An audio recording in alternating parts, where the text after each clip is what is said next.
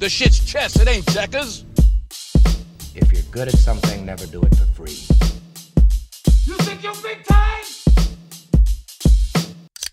Yo, yo, yo, what up, everybody? It's your boy, the DRD. Welcome to the DRD show. If you're new here, thank you for subscribing. And just to give you a brief rundown of the show, what I do here is I review your favorite movies and TV shows, past or present, under 30 minutes or less.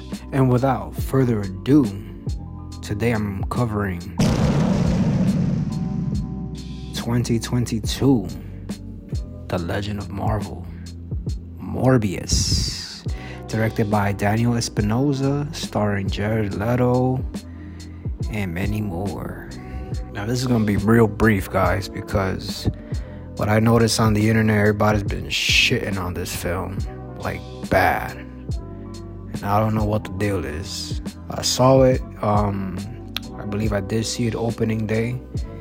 Uh, I forgot the date, but you know, spoiler alert. You know, I th- this movie has its unique flow to it. Like the the character, the story arc of the character Morbius is like very fickle. So I remember like back in the day, I used to watch the Amazing Spider-Man cartoons um, from the '90s, and he was there, and he was always working with Kingpin and them.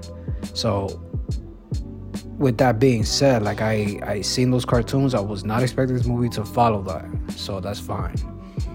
But given the fact that this is like an origin story of how he has like a rare blood disease, and he grew up like that with his um, childhood friend Milo, played by Matt Smith, and we get like a fast forward of him and Milo living life as an adult and he became like such an icon of how you know technology is moving forward to have you know be closer and closer to a cure. That's that's pretty moving as it is. Like you know like when i saw that part it was like all right cool.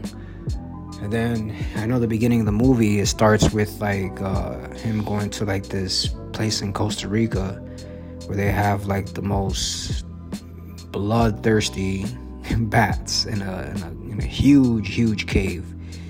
And it demonstrates like these bats pretty much could devour like a fucking I don't know like a dog almost. And bravely enough like he goes and he traps them in this machine and brings it back to him with New York and there in New York, he has this lovely doctor slash assistant, uh, Martine Bancroft, played by Adria Arjona. And they're treating ch- children, um, adults with the same disease that Dr. Michael Morbius has himself. Um, meanwhile, we have my man, Dr. Emil Nicholas, played by my man Jared Harris, who is pretty much the caretaker of Milo. Jared Leto's character, he goes and he just like follows him and it's like, hey, you know, I think I found a cure and this and that. It's like it's not it's not illegal. I'm sorry, it's not legal. It'll be very tedious to do clinical trials on humans. So he's gonna, you know, like almost. I see movies like this, like where they like, I'm just, I'm gonna be the guinea pig. So he goes to international waters where they can't say shit. He's with um, in a boat full of mercenaries, him and um, Martine, and he does the whole shebang. He, he injects himself with the serum, and very quickly he really transforms into this, you know, bat slash man creature, and doesn't know what to think of it yet, but as the introduction goes of Morbius himself, he devours all the mercenaries, leaves them dry of blood, not a pint of blood. And after that, after he quenches his thirst, he he realizes that he is normal. So he calls in for help on the radio to help Martine, who gets knocked the fuck out by one of the mercenaries on accident. Enters Agents Rodriguez and Agent Simon Stroud, who is played by Tyrese Gibson and Al Madrigal. So these two gentlemen are now investigating what's going on. They're FBI agents and they're trying to figure out who did this. and who called in the SOS. Morbius goes back to New York. He does all these, you know, trial and errors on himself, and he's like studying himself very quickly, and he notices that he's like, you know, shredded. He's like buff now, and he's like, you know, he could do like um, what's that shit called? Like a radar slash hearing. But the problem is, like, he's noticing in an interval of six hours, he's like quenching some thirst. So he he experiments with his artificial blood that he created to help out those with the rare blood disease. And that only surpasses him, like suppresses his hunger for a shorter amount of time. So he prefers actual blood, but the thing is, it's not not the best. So Milo catches on and he's like, oh shit, this guy looks great. He's like fit, he's walking, he doesn't need like crutches. I want to get like that. But then he's warning him. Michael Morbius is warning Milo. He's like, look, this is not, this was a big mistake that I made. Like, this is like a curse. He's like, I kill innocent people and this and that and the third. So this man gets eventually caught by the law and he turns himself in because at the end of the day, he's like it's like a Jekyll and Hyde. So like when he's not the man vampire, bat vampire, and when he's Michael Morbius, he has like you know code of honor here. Like he's like, all right, yo, I am guilty. Like I don't know why I killed this person. Blah blah blah. Milo comes in and acts like his pretend lawyer and talks to him. Blah blah blah. And he hooks him up and he's like, I'm trying to try to get you out of here. And he leaves him a pack of blood, like red blood. So he just downs that shit because he's like really craving it. But then what he realizes is plot twist. Michael Morbius sees that Milo left his cane behind. And he's like, oh shit, this motherfucker went to my lab and drank the serum. So now there's two of these fucking creatures you know, throughout the movie, we get these little bits and pieces of him flexing his powers. He finds out he could fly. He gets in, in an altercation with Milo, and they duke it out. Very big CGI thing going on. Milo gets out of control, starts threatening Martine. He even uses uh, Dr. Emil as bait. Fast forward to the end, really. Um, Martine looks like she's she dies, but as she's dying, she bites uh, Michael Morbius in the lip and she like tastes his own blood and then she passes out. But then then he goes and he just like bites her neck and then I guess he just sucks on her blood for a little bit, but not entirely. But then when I see that scene, I question and I say, is he trying to turn her into him? Like, does he knows that he has that ability to do so?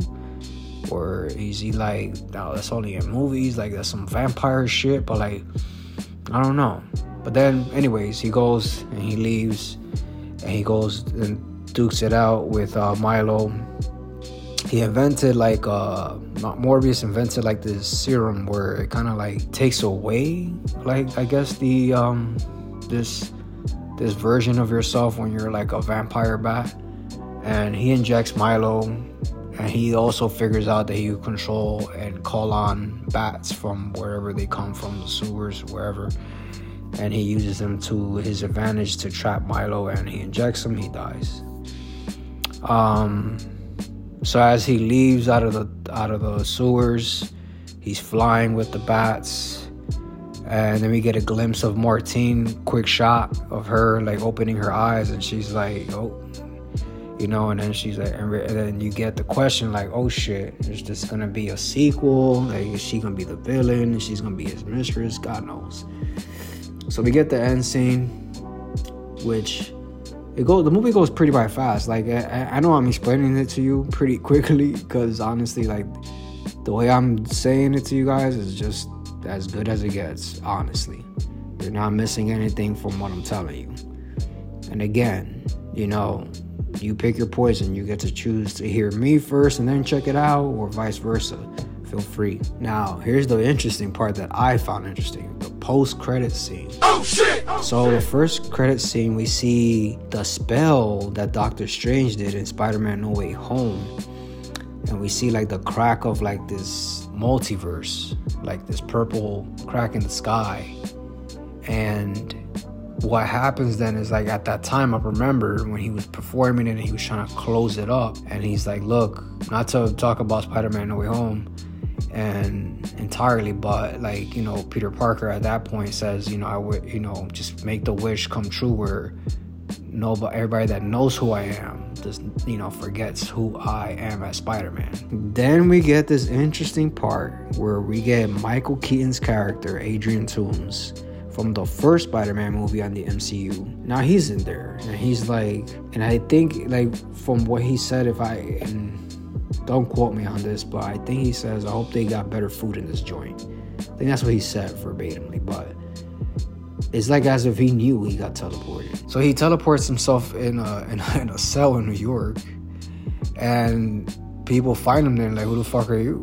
And then, without knowing who, who this person is, no identification, no nothing. They're like, well, we can't hold him. Like he didn't commit no crime. So he's roll he rolls with it and he gets out of jail and then they cut. We get more credits and then uh, again we get a quick another quick post credit scene where we see Michael Morbius driving in a cool ass electric Porsche and he's driving in the desert. According to what I'm seeing in the car's GPS and where he's at, I don't think he's in New York anymore. Like he went, I'm assuming, is a big assumption, but I'm assuming he went to San Francisco where Venom is at. Because obviously in the Sony universe, that's where they, these two coexist. Because they actually, you know, hint that too. Like uh, one of the uh, federal agents, um, Agent Rodriguez, when he was saying to Tyrese uh, Tyrese's character, like, hey, you know, a lot of weird stuff is going on, especially like that shit back in San Francisco or something like that. He says around the lines. And so I believe that Morbius at in this post credit, in the second post credit scene, he's he's over there. But what he notices is that when he gets out the vehicle, he sees this machine hovering at him. Now it's too dark to see it at first, but then it's just like you see it getting closer and closer, and it's actually Adrian Toomes, aka the Vulture, in his full suit. I mean, it looks a little different, like the mask at least, um, the helmet that he wears from what he was wearing in No Way Home. And then he's like, I, ha- I have a feeling we both could help each other, and why am I? And the reason why I'm here is because it has something to do with Spider Man. Now, when he mentions that, I'm assuming in this world they do have a Spider Man, but it's not obviously Tom Holland. So that's the interesting part. And then we cut. Honestly, guys, I've seen a lot of people review it, critics, people like myself, fanatics, and everybody's shitting on it. And honestly, the review that I'm gonna give it, the, the, the score for my ratings, which is one, two, and three, one being the lowest, um, three being the highest, I want to go ahead and give it a two. I mean, it, it kind of almost goes to one and a half, but a two because it's honestly, I want to keep it neutral because it's not the best and it's not the worst. There was nothing wrong with this movie. I think it went well. Like it was like a very good introduction to a character that some people might not know of, and it went well. Jared Leto did his thing. Like but I think what it is, everybody keeps focusing on him with the misinterpretation of the Joker. But again, even in that subject matter in the Suicide Squad, like being all fair, he only had like 15 minutes of like being who he is. But then everybody wants to judge him off of 15 minutes.